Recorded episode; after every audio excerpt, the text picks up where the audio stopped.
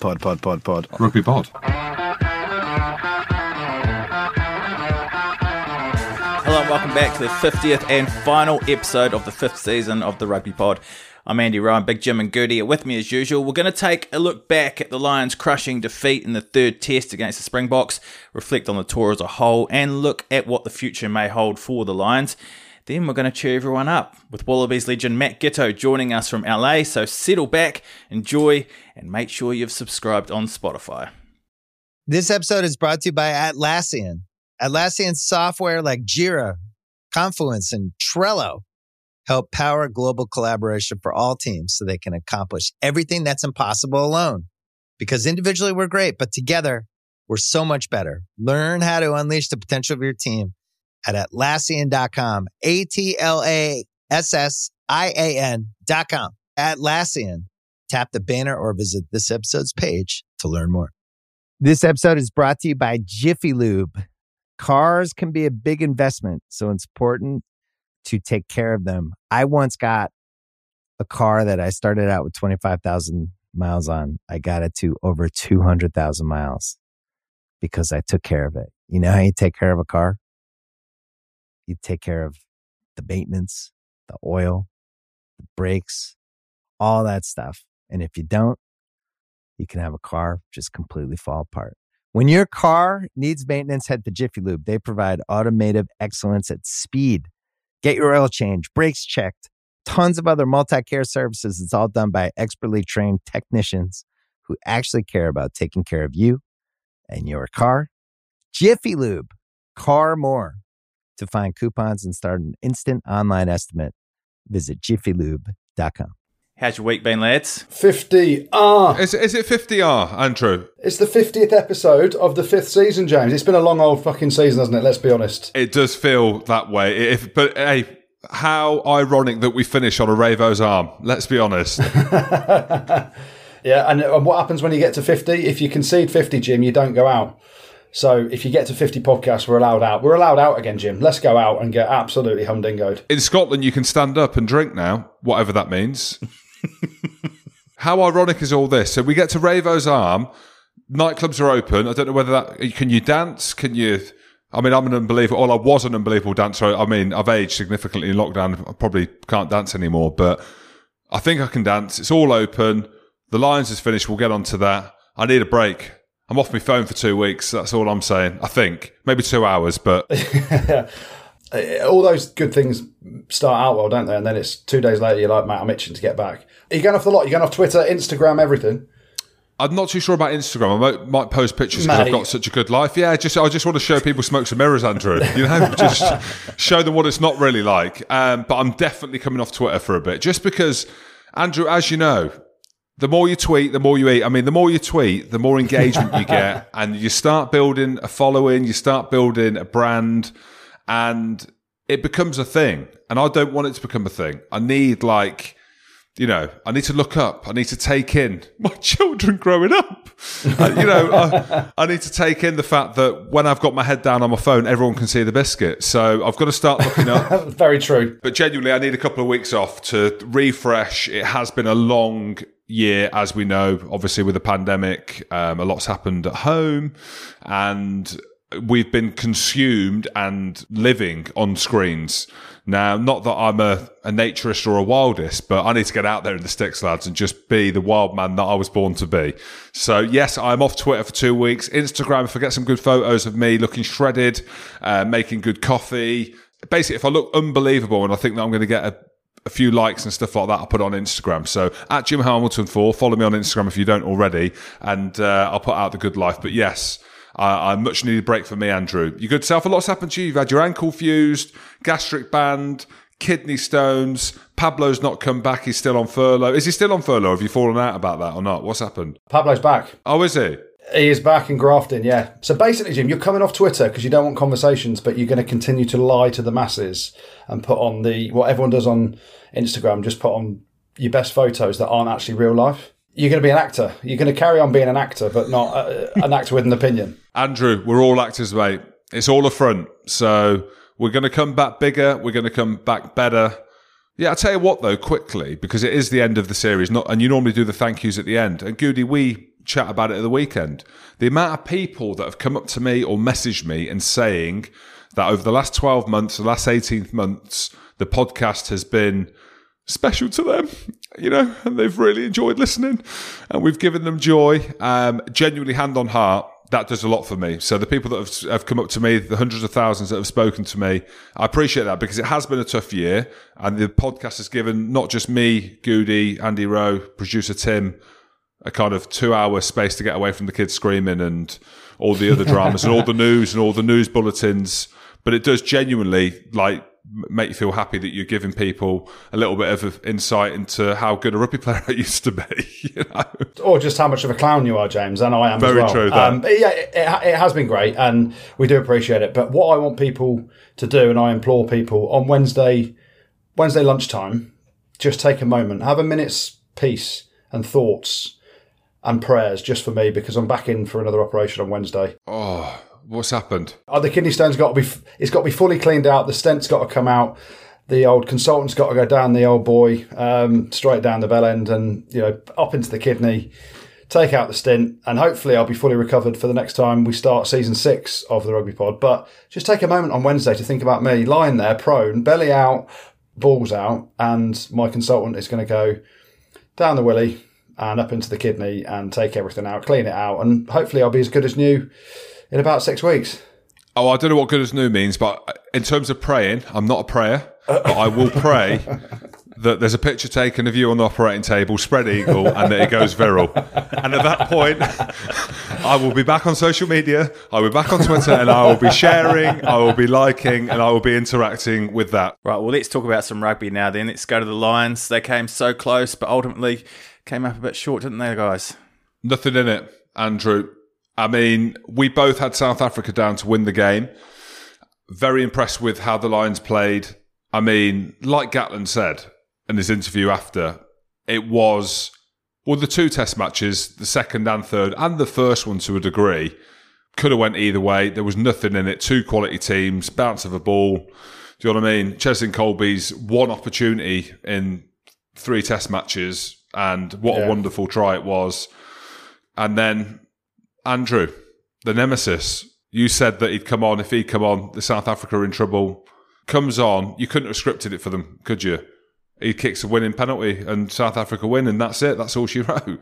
Yeah, well, let's go back to Thursday uh, evening when we were doing the Rugby Pass live show uh, down at Farnham Rugby Club. And after 15 pints, we've all said silly things. And it, there, there's a bit of history behind it because I'd gone there in a green polo shirt thinking the Springboks are going to win. And I've got to sit here all night and talk about how great the Springboks are. And then you sit next to Adam Jones, and one sitting opposite and next to Adam Jones, he makes me feel a million dollars because You look like a skeleton compared to him. I ain't, yeah, I ain't ever getting that bad. But then he starts talking about the Springboks and the Lions games, and he calls Mal Malherbe fat.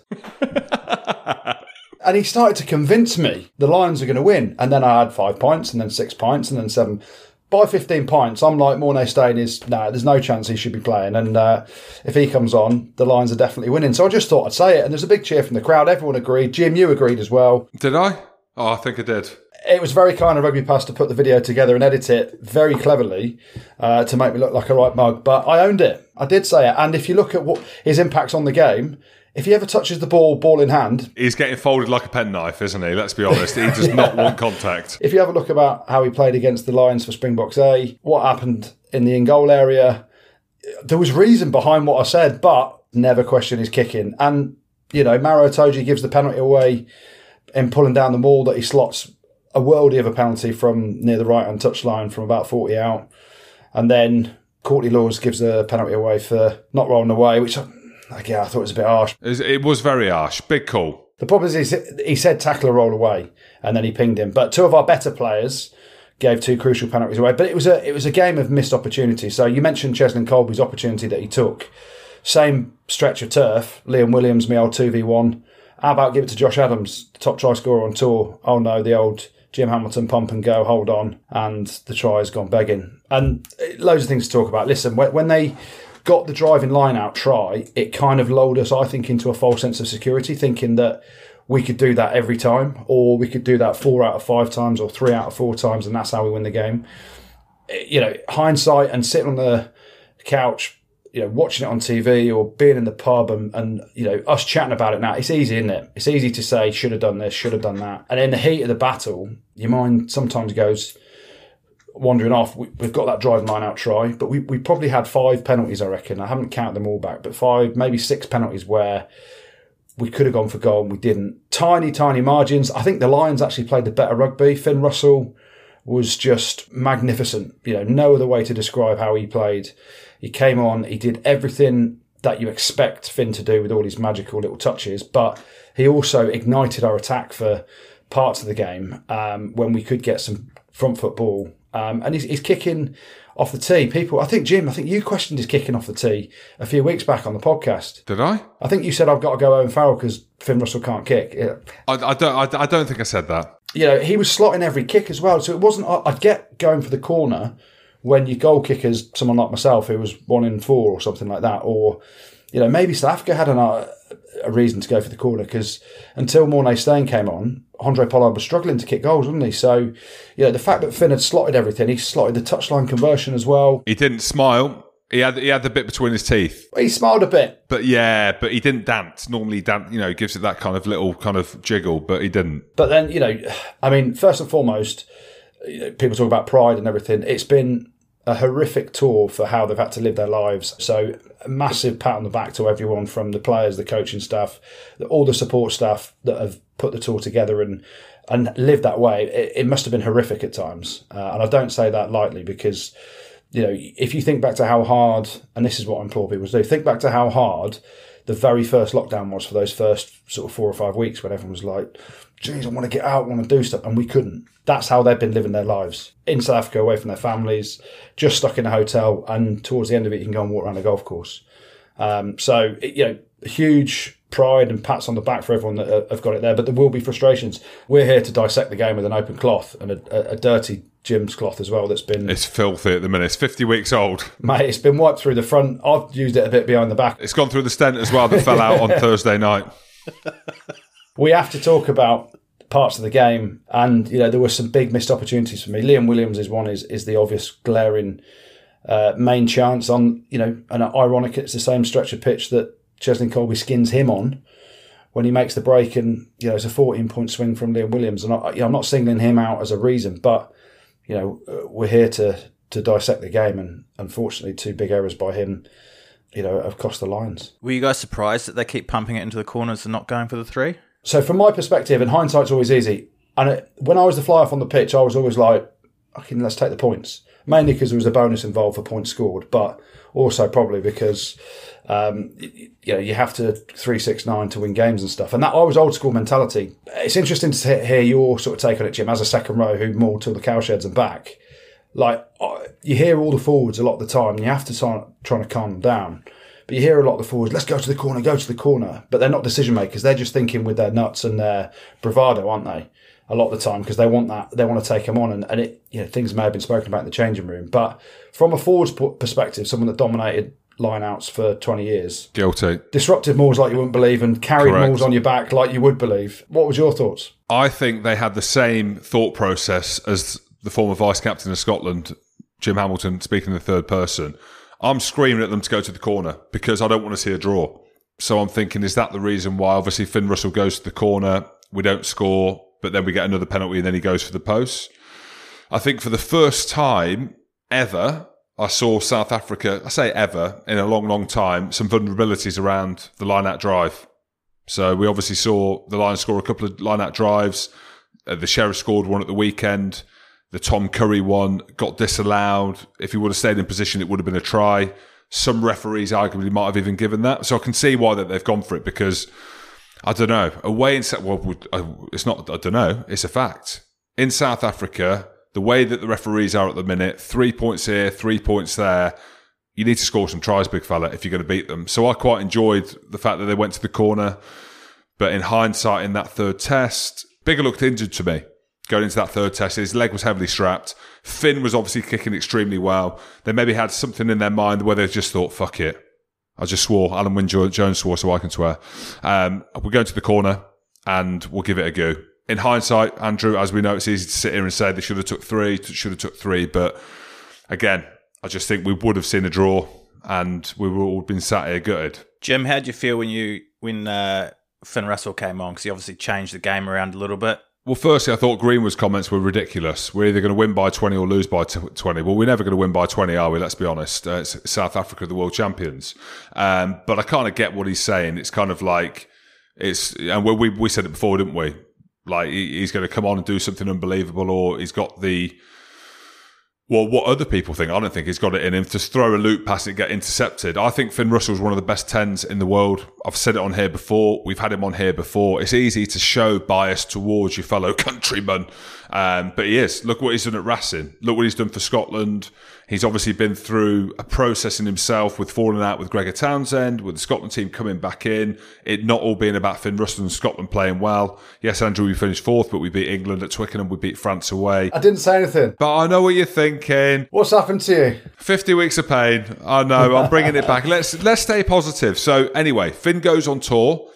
We're thinking he's got an opportunity to start. As the tour is coming to the point of start, Dan Biggar's playing unbelievably well for Northampton. Wales win the Six Nations. Finn gets injured, right? This is where, where it gets to in terms of people saying if Finn started the three tests, well, he couldn't have done because he was injured. He tore his Achilles. So I didn't think we'd even see him play. I thought Owen might have started the, the third test, Marcus Smith maybe on the bench.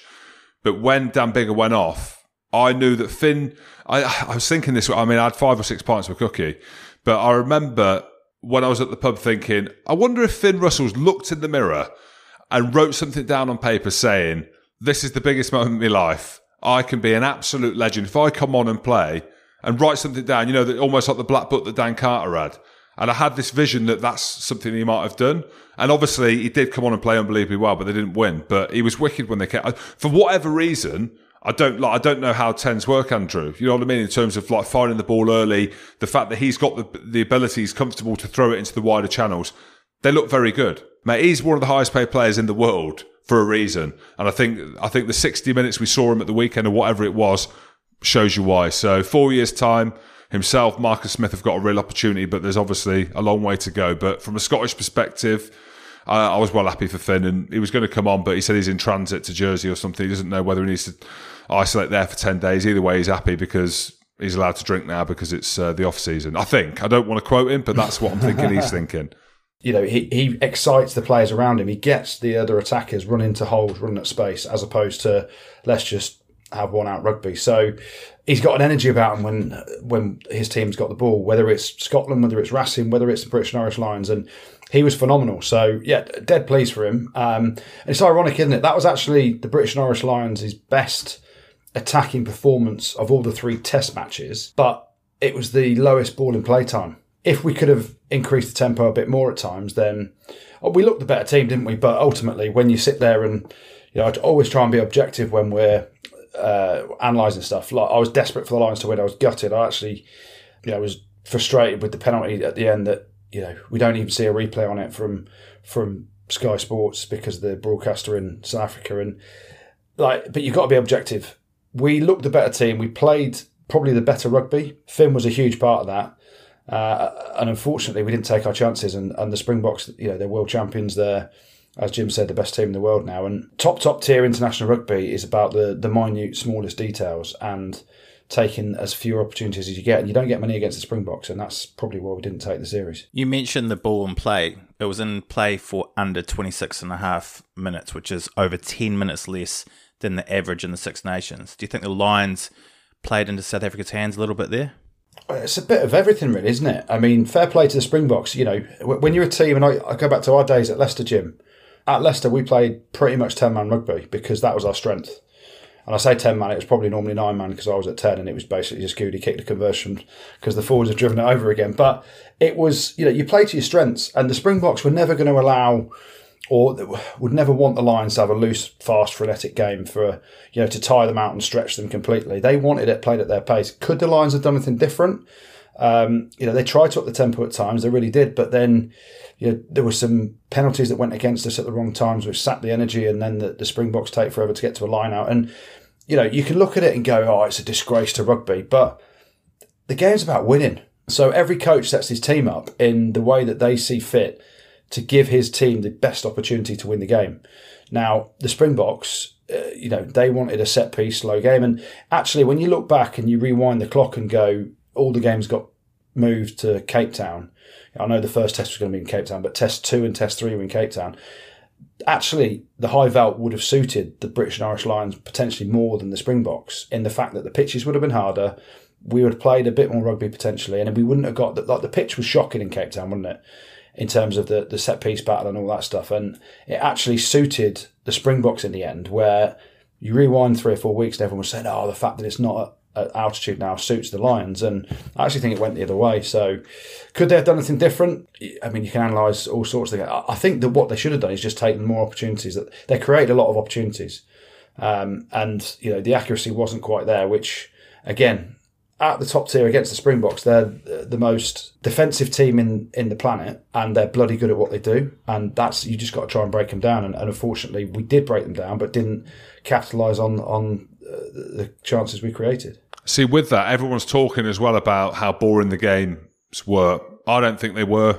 Obviously, I can understand why rugby flirts, casual fans would think that.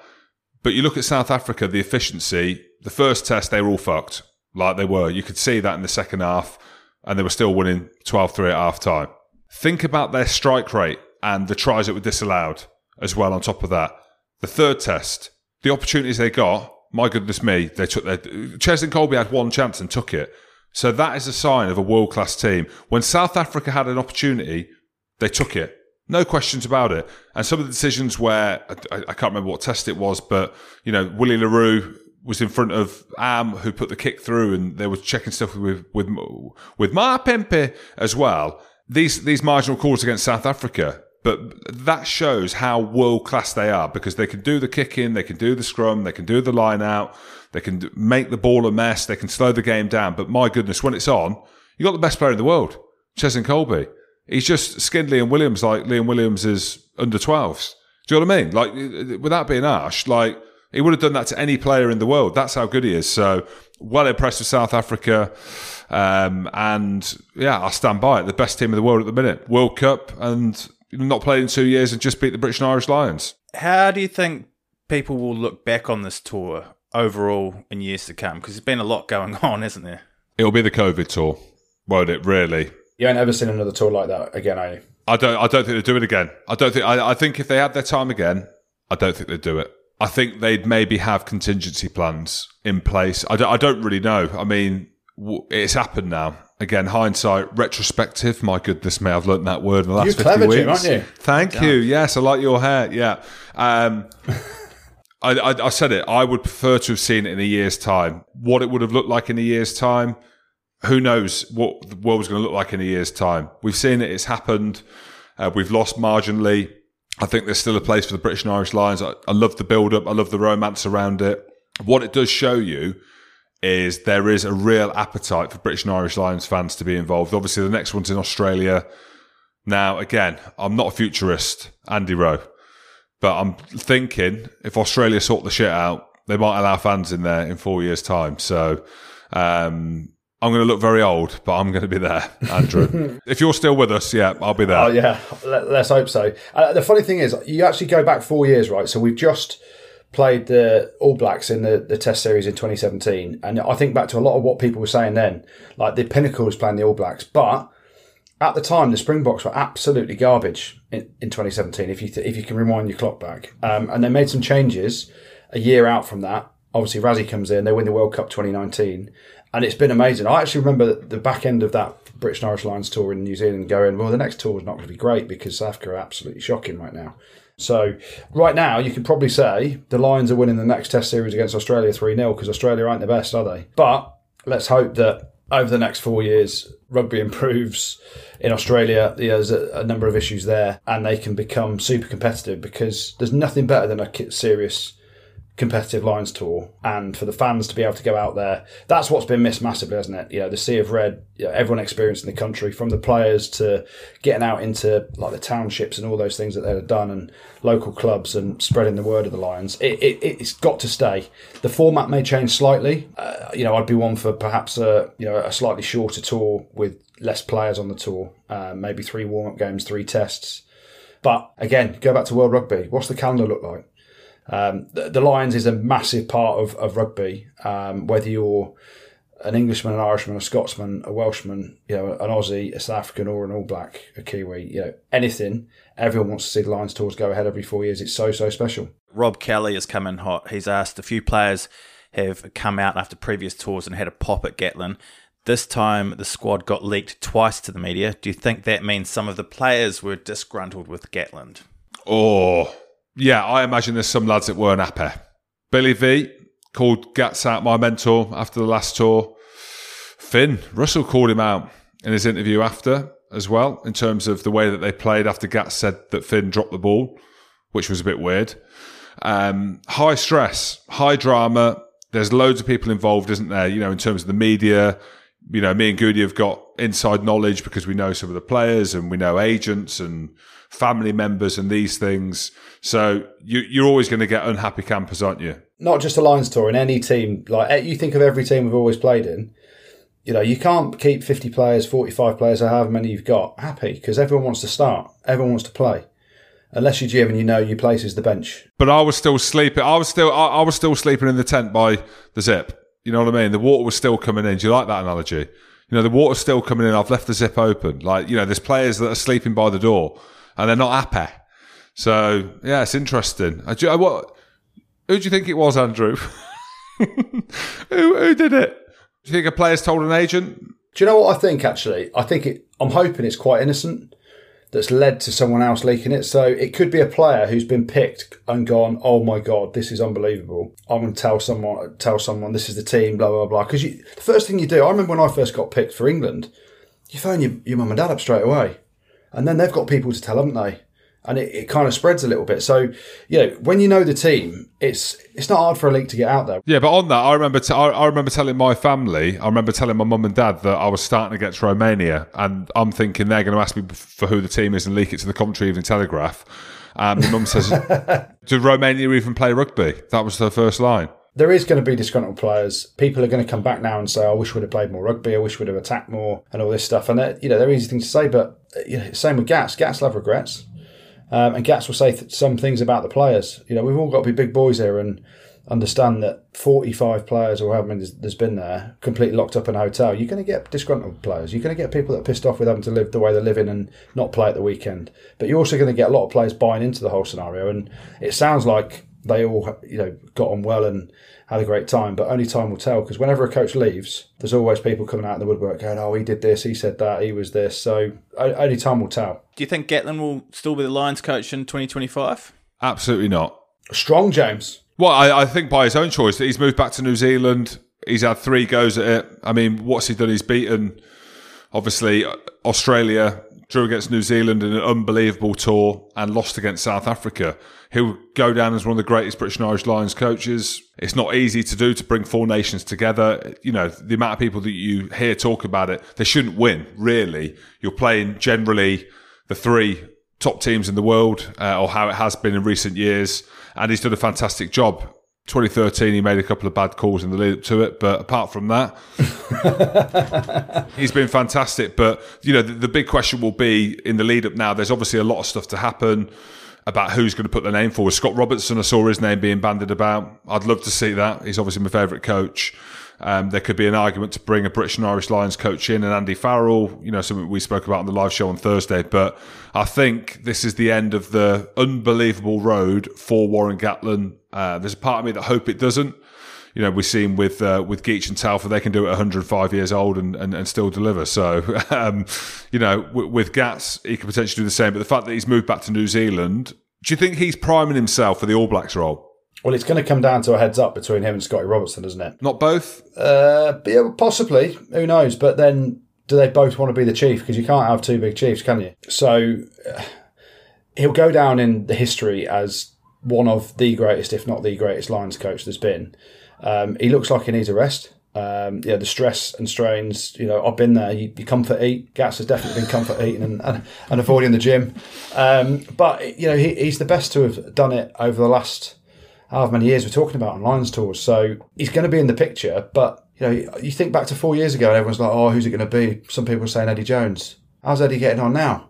You know, and I remember Billy Vunipola came out and said, "Oh, if Eddie had been coached, would have won that three 0 Well, Billy, what are you going to say now? You're going to say the same thing about Eddie? Well, you can't.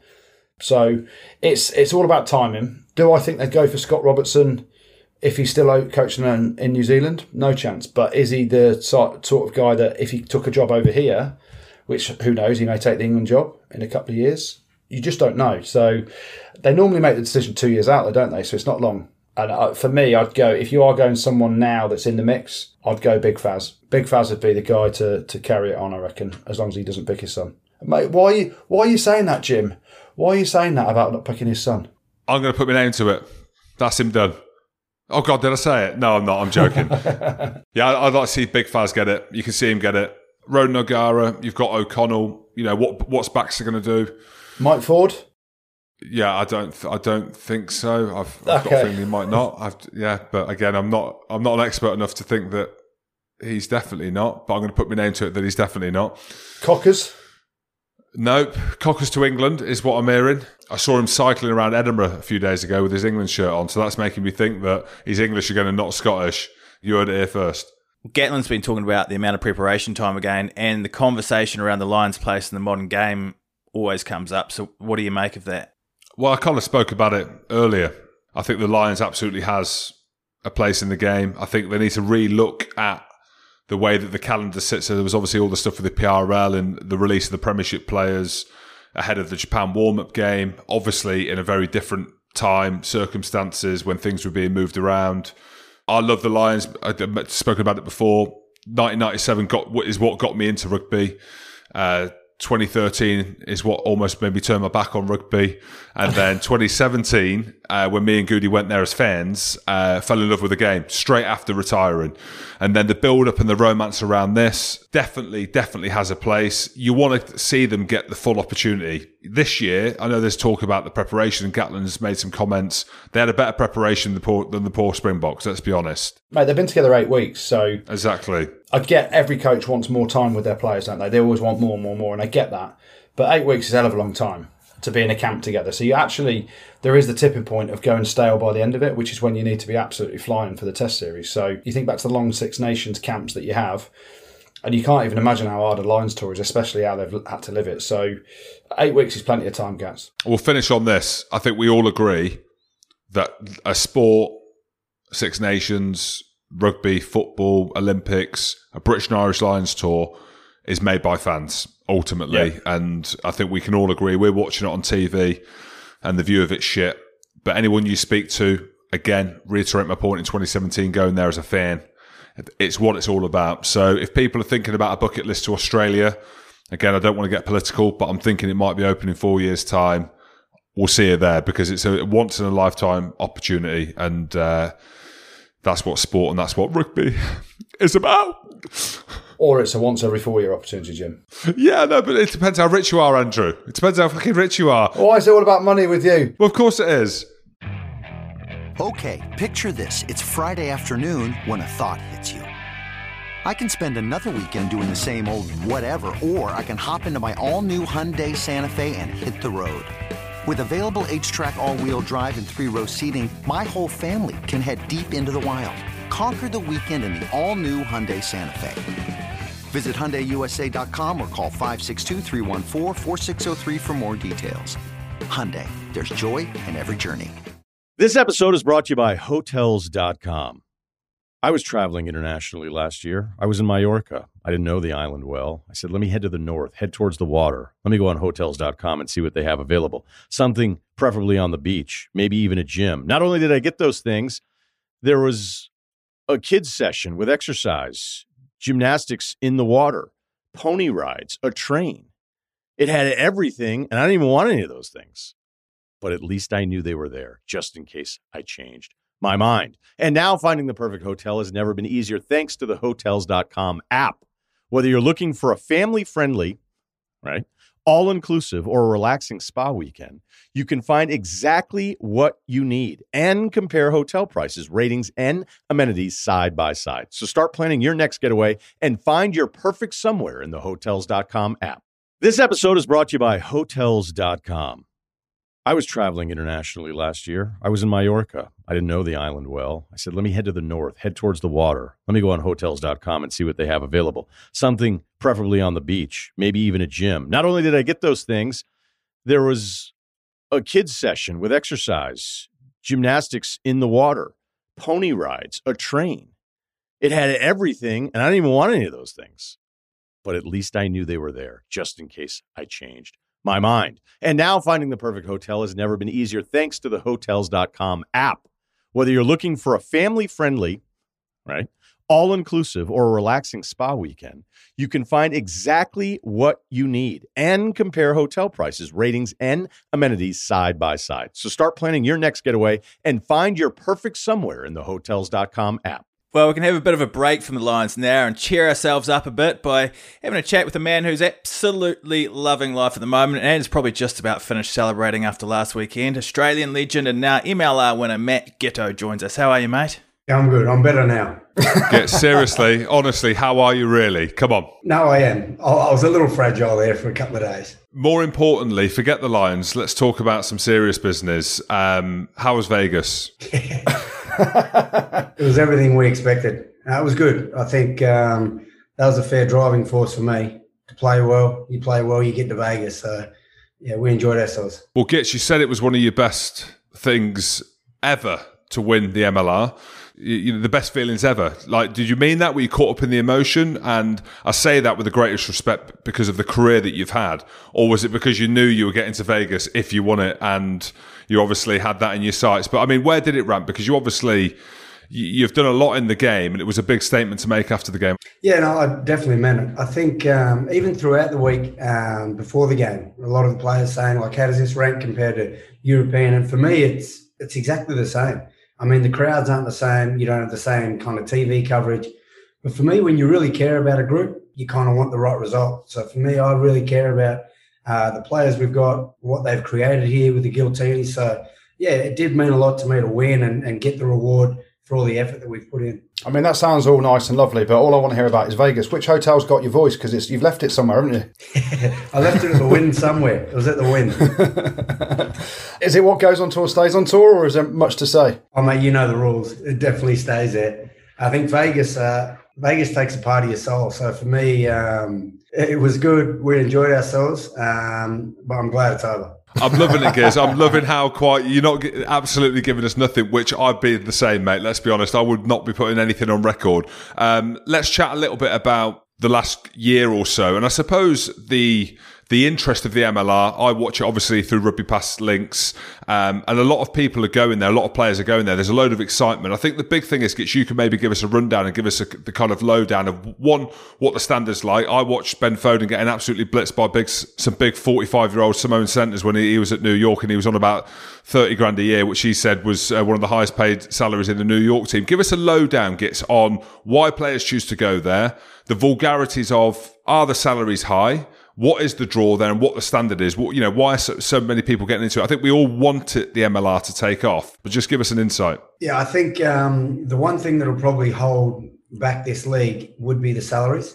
So there, there's a salary cap. Uh, most players are on. I think the top could be forty thousand is an MLR contract. So if you're coming, and for me, you're coming for a lifestyle like this uh, to be able to still compete, play in a competition that you know physically it's up there with with any of uh, the competitions I've played in. But just I think the speed of play, um, the time you get to make decisions, you probably get a little bit little bit longer here than you would, you know, obviously in Europe or even back in Australia. So the standards high. I think the salaries aren't, um, like I said, the salaries are, are what's going to hold this place back. If the salary cap ever went higher and players could come here, international players, I think this is the league that'd take off. The, the draw card though is just your, your lifestyle. Like I'm 38, about to turn 39. Uh, being able to live here with my kids, 30 meters from the beach. Weather all around is good. You, you play rugby and, and you commit yourself to to the team, but as soon as you're away from it, this was the beauty of when I was in Toulon. When you're away from rugby, you're away from it. You can just enjoy yourself, relax, have a beer, have a drink, do whatever you wanted to do midweek, knowing that as long as your performance is okay, you can live a really good life. You couldn't have picked a better city to do it in, in, in LA for the Giltinis, but would it have been the same if the Utah Warriors had come after you, or is it all about LA and the, the, the carrot of Vegas as well? um, well, I didn't get that option. I think for me, I was going to retire after Japan, and then Adam Ashley Cooper had been talking with the owner here of the Guilt at the LA team, um, Adam Gilchrist, and he said, "Are you interested?" And at the time, I wasn't. But then the longer that lockdown went on, the more you realise you're a long time retired. So I never really spoke to any other clubs. Never really chased that. It was just this opportunity came up in LA, um, and I think it's a great city as you touched on. So yeah, I'm glad I did it. What about the celebs? Gits I mean, maybe don't tell us about any of the celebs in Vegas, but any knocking around LA? It's hilarious actually because I know Adam Ash really well. Uh, obviously, he didn't play in the final. I think he he tore his bicep, didn't he, a couple of weeks yeah. before? Did something to his elbow, and I'm watching him at the end of the game. One of the cheesiest things I've ever seen, but I loved it with Fat Man Scoop, and it was Fat Man Scoop on the decks after the match. But like, surely there's a bit of celeb spotting out there. I don't really read too many of the magazines, so I think there's a lot of um, LA Kings players around here where I live. Uh, I think Vince Vaughn goes to cafe we go to. I think Sharapova's around here, but I haven't. Uh, I haven't spotted too many of them. Most of the celebs that we've spotted have either been at the Lakers game that I went to, or at our games that our owner will have those, um, like that uh, DJ uh, Aoki, Aoki, is it? Oh, it's DJ Oki. I know who he is. Look, man, I yeah, read all these Oki, magazines. Yeah. so he was there. We had Adam Ash uh, spinning the decks with uh, Fat Man Scoop at halftime. So I think that's where we. They're, they're, definitely around, but I just, if I'm not training, I'm down the beach with my kids cruising. Like it's actually, I think LA is a bit of a waste for me. Well, that's Steve Aoki. He's mates with Dan Bilzerian, which Jim actually tries to um, model yourself on, don't you, Jim? Minus. No, I, a lot of people say that. Minus a load of cash and the good looks. But, um, I mean, what a trip, though, really. Um, what's the plans now? Because obviously Australia is in a, a, bit of a horrific lockdown. Can you get back, or are you saying, hey, listen, I'm staying in LA for a while? No, we um, they cancelled a lot of flights to go back. American Airlines did back to Australia. Um, but we, when you first sign up to come here, you've got to put a return date. And for us, it's the 15th. So that's uh, in a week now. So we'll go back. Yeah, that two week hotel quarantine. That'll be, I reckon, that'll be the toughest stretch of my life. That'll be harder than any preseason, anything I've done um, with the kids. And then they're they're back to school in Australia. So that was always the plan. We're sticking to that. And then uh, if I come back, i I'm not too sure. I think now that dust settled, it's probably something that I'd like to do. But with everything that's going on in the world, I don't know if it's actually realistic. If I can do it, I think the government's introduced something in Australia where if you sign or you take a job overseas after the first of August, they're not guaranteeing that you can you can come back into the country until everything's resolved. So I don't know. Yeah, it's all a bit mental because um, Gits. I was again watching your interview after the game, but also knowing that we are similar ages. Even though I look about sixty-two and you still look about twenty-five, is the appetite still there? Because it is the big question. You know, you get to 35, 36, you get close to forty, and then naturally you can see players coming to the end, right? And I, I tweeted it uh, during the game, watching some of your clips. Now, not to big you up too much, but I know you're a little bit vulnerable at the minute. You feel a bit dusty. Mate, you're carving up. Do you know what I mean? You get man of the match at the weekend. I think you're the highest point scorer in the playoffs or whatever the stat was that I, st- I saw. So obviously you can still do it. You know, you watch DC, you watch Dan Carter, not that he couldn't do it, but injuries start taking hold, don't they? Regardless of however good you've been. So is the appetite still there? I mean, because it seems like the ability is still there. I mean, is the dream scenario to do one, two, go until the body says no, or at some point you just get on the beach in Australia, the pina colada, and, and reap what you kind of soared over the last 20 years?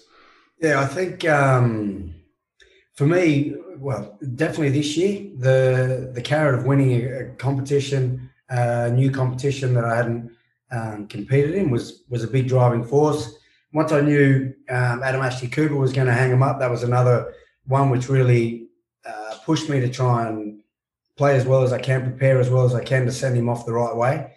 I think that's the biggest question: is what uh, what is it that's going to keep me driving? What what's going to keep me going um, and wanting to get better, wanting to compete for the group? Uh, so I think that naturally that's something that I that I always toy with and think about. But once once you come in, you start doing preseason. There's new guys here.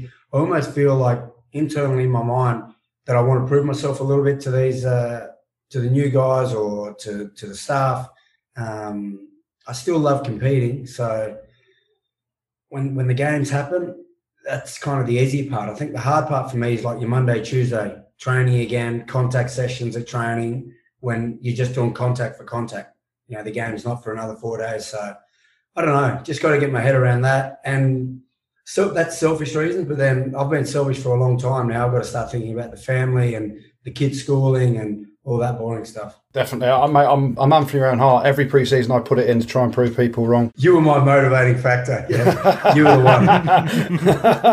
I got to the end and I just thought, fuck it, I'm going to skip this one and play on again. So, mate, skip a preseason, you get another season playing rugby out of you. Um, it's been amazing, though, hasn't it? Even if it, if it is your last game, your career has been absolutely phenomenal. From you know those young days with uh, Drew Mitchell and the boys with the bleached blonde hair in a Wallaby shirt. What do you look back on with the fondest memories, apart from obviously the last sort of uh, six weeks?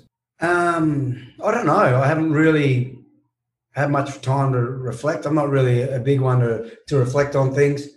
Uh, what would I be? I think most proud of, I suppose, just most places that I've gone, I'm still in contact with a lot of the guys, a lot of the players. So I've created some great, uh, you know, friendships and memories. I think when you do that, for those guys to, to want to stay in contact with you, you've obviously put in uh, on and off the field. You're showing them that you care. So I know. That'd be the biggest thing. Just the friendships I've made. Uh, I've been very fortunate to go into some some pretty special teams as well. Uh, what about the state of the game at the minute, Gits? Good or bad? I mean, I don't know if you saw the Lions test against South Africa. Absolute classics, in my opinion, but a lot of people, most people beg to differ. Do you know what I mean? And a player who, you know, let's not forget you played in the World Cup final in 2003 and Johnny put a nice little tackle on you. I know we've spoken about that. I don't want to bring that up, but our millions of listeners might just want to be reminded of that. But you've obviously played, you know, where kind of not amateur breach professional, but where it was still a little bit old school all the way through. You've played across the world.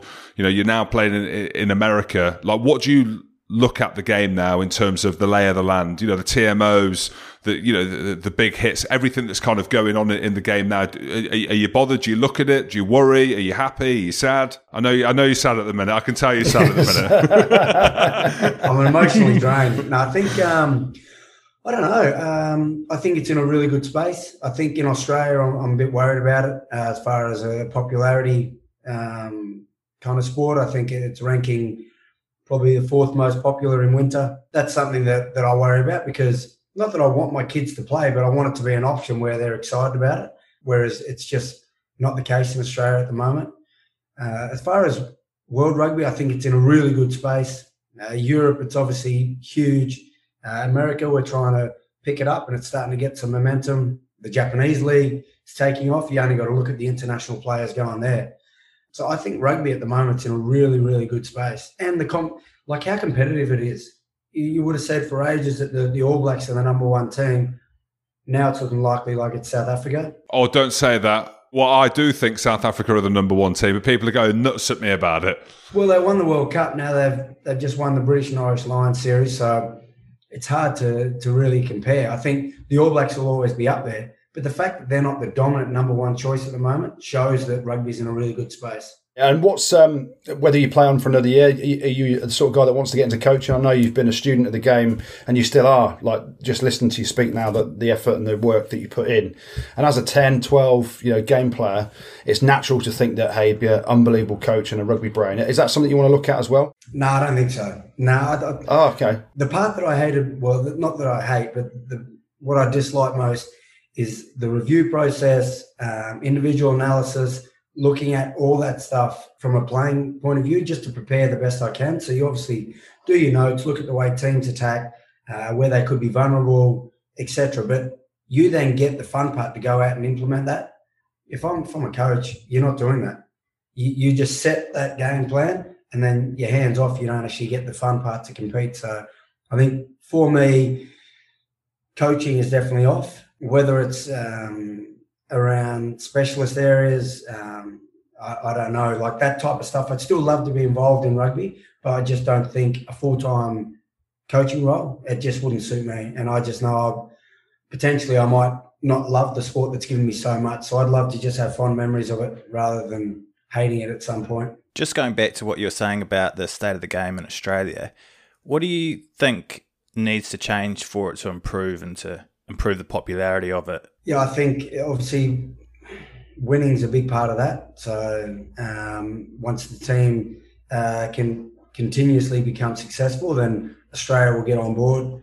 I think from a grassroots level, there probably needs to be a little bit more investment there. We've ignored that for a long, long period, and that's where the game's kind of slipped away. You look at Australian rules, rugby league, even soccer.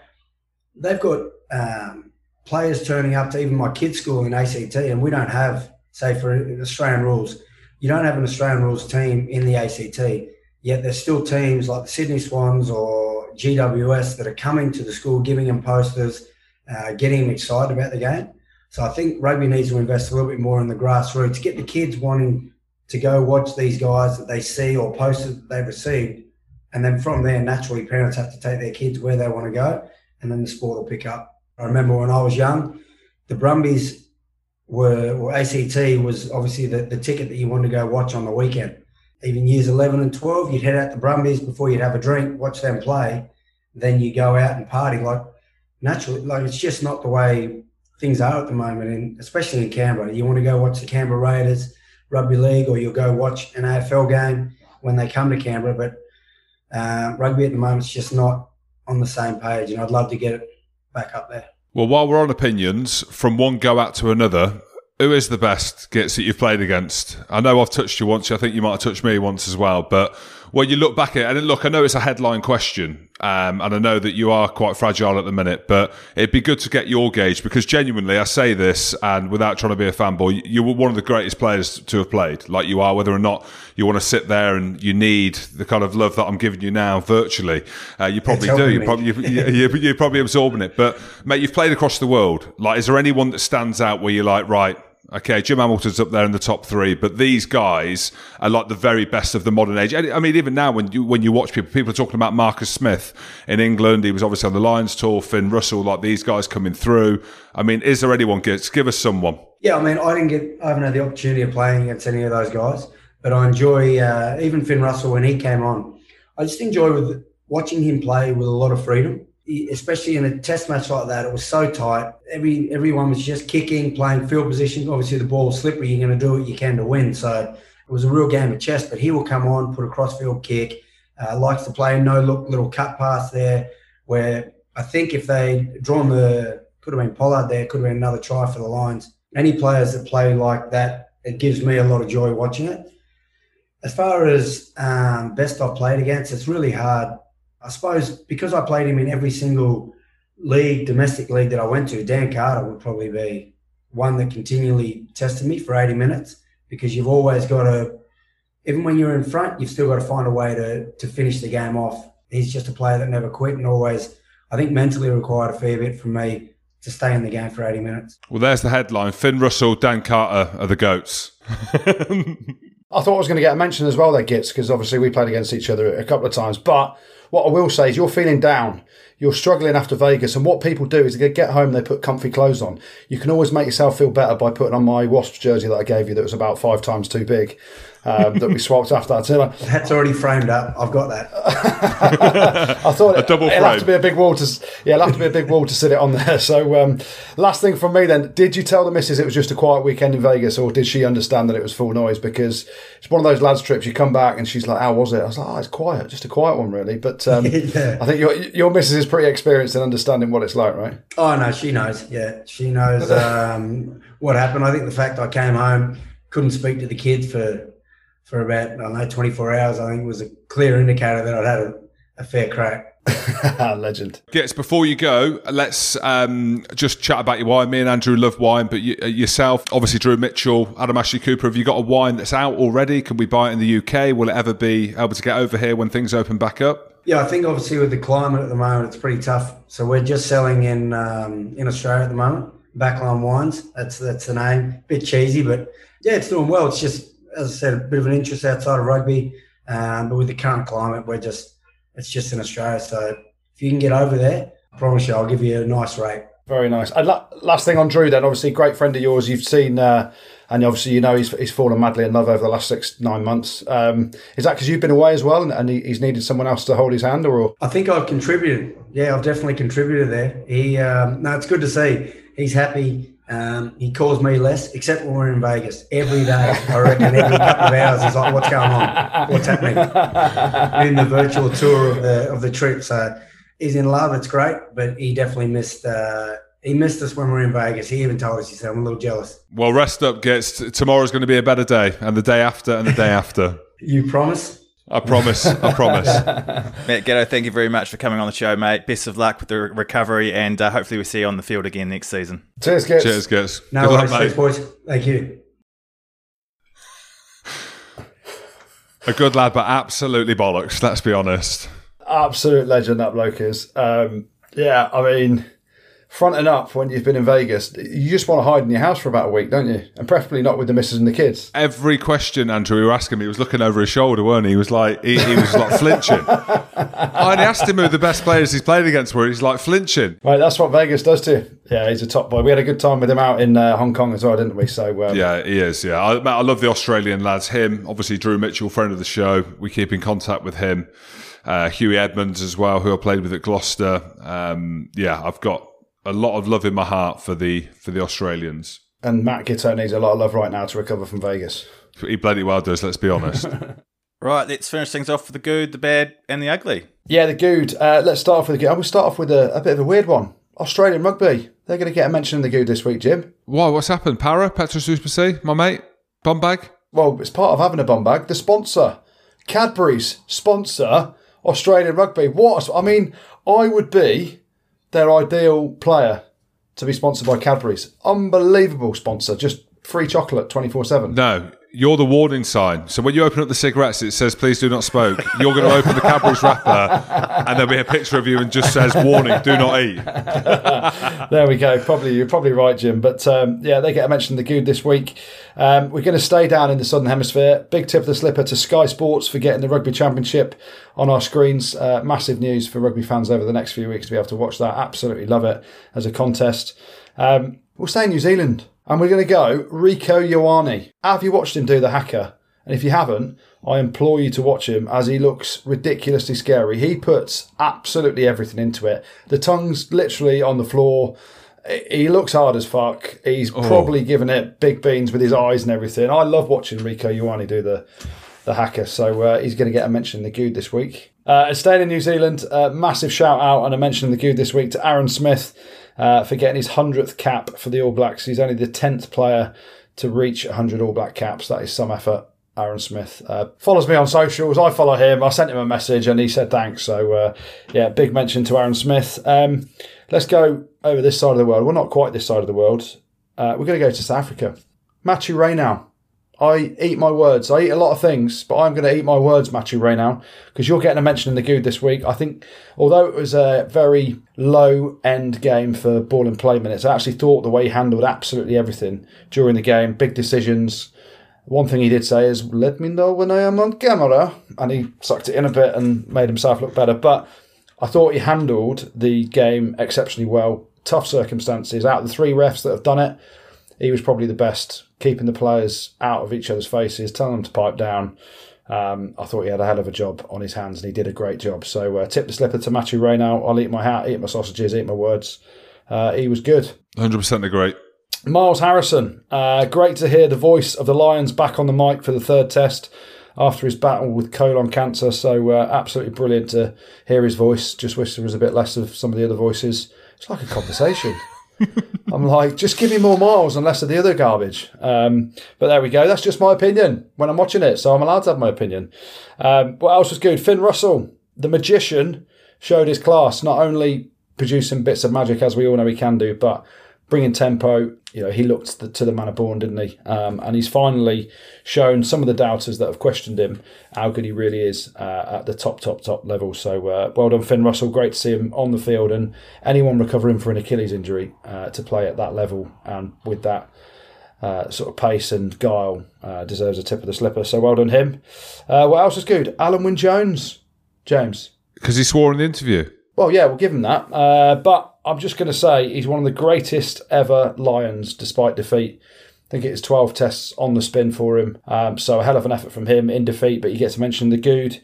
He's been the good the last couple of weeks, Jim. Probably mainly just to annoy you because you've written him off. No, not at all. No, undeniable, Andrew. You cannot deny the man as one of the greats. Hell of an effort from him. I think that's probably his last Lions test, though. Can you imagine if he's still gearing in four years' time?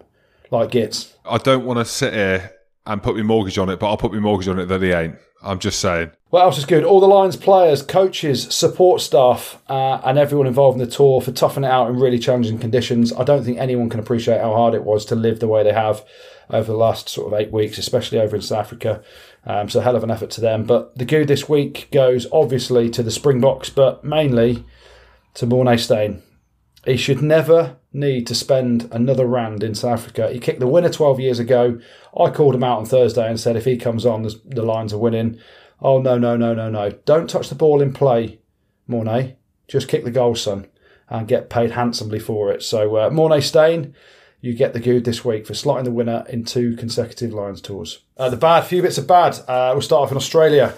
Uh, fly half Noah Lolesio, uh, who only kicked two from seven from the tee against the All Blacks. Hell of a player he is. Hell of a player.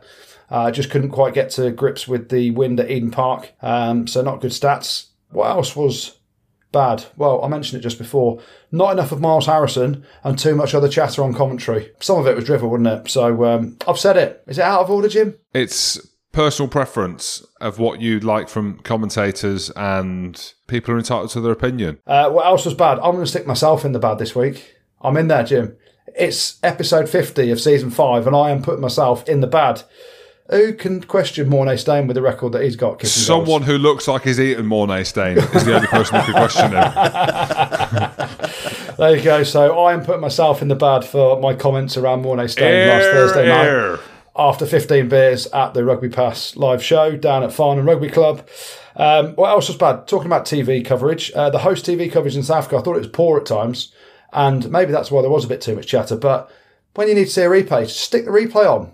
Like, don't just pan in on other people sat in the stadium that you can't go and watch the game anyway. So I thought, like, even the last penalty, didn't see a replay of the scrum penalty that Mako Vunipola gave away in the last penalty. I just thought overall, unfortunately, Sky were kind of doing it with one arm behind their backs. They're reliant on the South African coverage to give them the pictures, and they could have been better, James. Hundred percent agree. I thought I, I think you've been too kind to it. Then we were talking about the top end where TV should be unbelievable in 4K, 8K. I don't even know what the Ks or Ds are, but nonetheless, I thought it was shocking. Yes, Uh, what else is bad? The ball in play time in the third test, the lowest of all the three tests at 26 minutes and 22 seconds. Uh, so that wasn't great.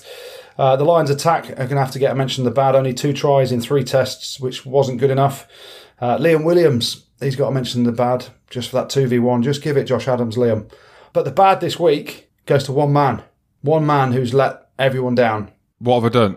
Not you, James. He's Oh, an ex teammate of yours. You've played with him. I'm devastated. I, I really am. So I'm, this is why I'm giving him the bad. Hamish Watson's cut the mullet off. There better be a good Awful. reason. It was the strongest thing about him, and he's cut it off. He looks awful now. I don't want to say too much about it because he's obviously down in the dumps because he, he didn't get another opportunity after the first test. But uh, what have you done?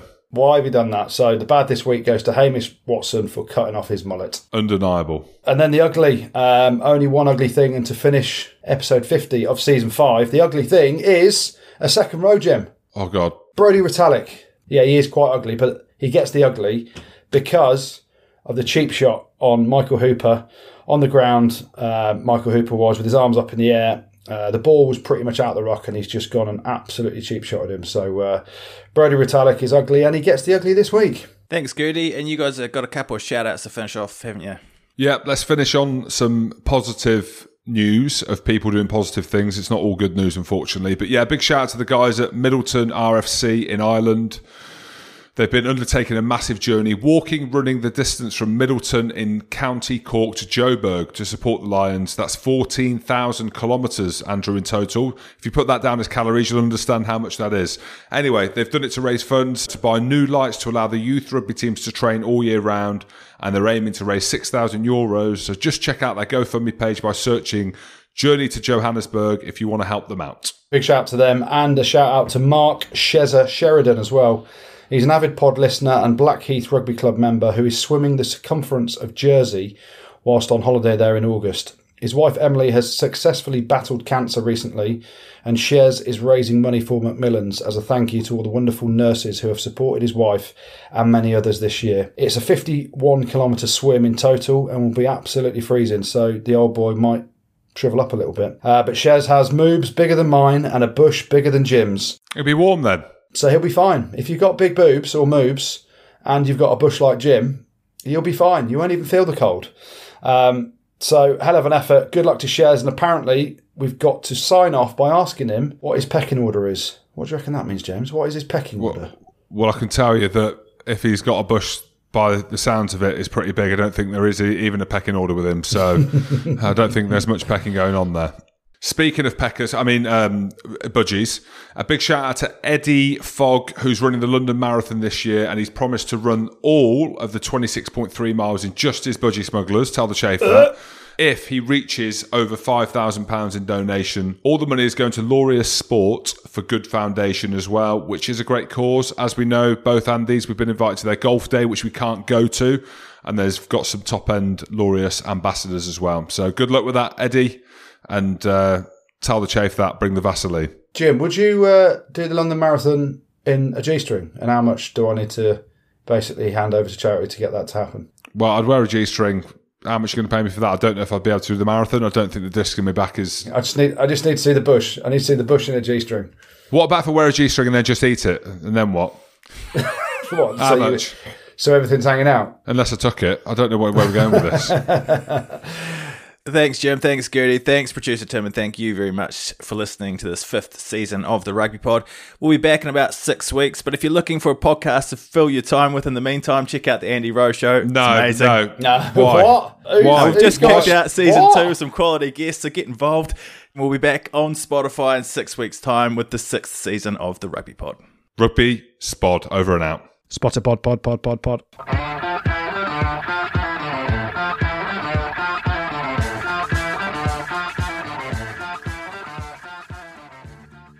This episode is brought to you by Hotels.com.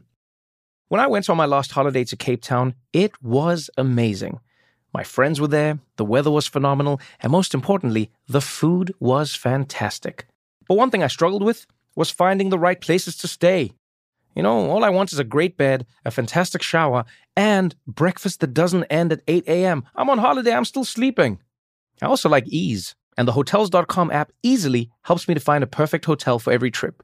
Whether you're looking for a family friendly getaway or a relaxing spa weekend, on the Hotels.com app, you can compare up to five hotels side by side. Now, why would you want to do that? So you can see prices, amenities, and star ratings. And best of all, you don't have to switch back and forth between options. See? Ease.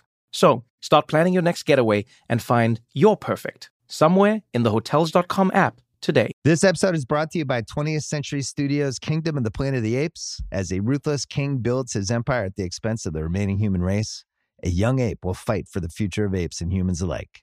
Kingdom of the Planet of the Apes. Enter the kingdom in IMAX on May 10th and in theaters everywhere. Get tickets now.